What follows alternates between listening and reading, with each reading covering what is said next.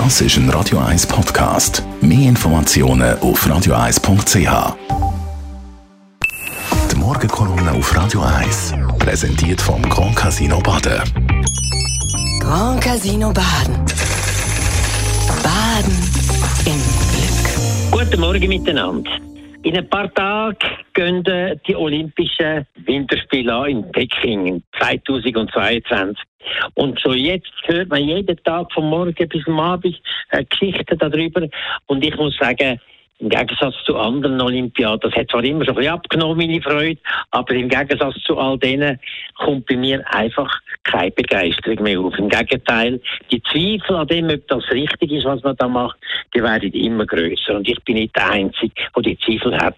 Wir haben gerade jetzt Daniel Leckmann gehört, der da bei SRF ausgepackt hat. Und ich muss sagen, Chapeau, super, hat endlich einer das mal gesagt. Der Daniel Leckmann kennen Sie sicher. Er ist fast 100-facher internationaler im Handball. Er war eine Zeit lang Kommunikationsdelegierter vom Bundesrat Villiger. Also er ist da irgendwo weit in dem Zentrum gewesen und ist der Erste, der endlich mal sagt, was er denkt und was man muss denken über das Ganze.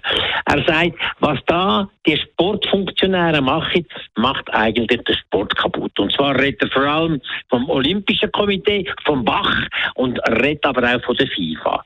Und das Olympische Komitee, wo jetzt die Olympiade in Peking durchführt, die sagen alle Ideal von der olympischen Idee verraten. Weil in den Statuten, in den Satzungen vom Olympischen Komitee steht ihnen ganz klar, ihre Werte sind Menschenrecht, Freiheit, Demokratie. Und gerade diese drei Werte werden in China überhaupt nicht mehr hochgehalten. Die gelten überhaupt nicht bei der chinesischen Führung. Und wie kann man denn da an einem solchen Land die Olympiade geben? Und er sagt, der Bach weiss auch ganz genau, dass mehr als 1 Million Uiguren eingesperrt sind, umgezogen sollen werden, unterdrückt sind in einer Art und Weise, die ganz einmalig ist eigentlich ist auf dieser Welt.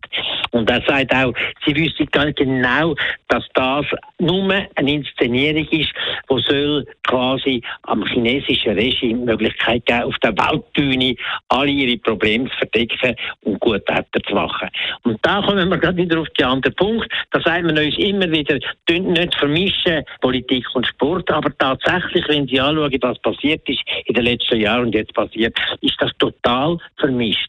Die grossen Anlässe, Sochi in Russland für Putin oder jetzt auch die Olympiade in Peking, aber auch wieder die Fußballweltmeisterschaft Ende Jahr in Katar, die dienen nur dazu, den Potentaten eine Bühne zu geben, dass sie können verdecken, was sie alles für Schweinereien machen und auf der Weltebene mit einem schönen Gesicht anzustehen.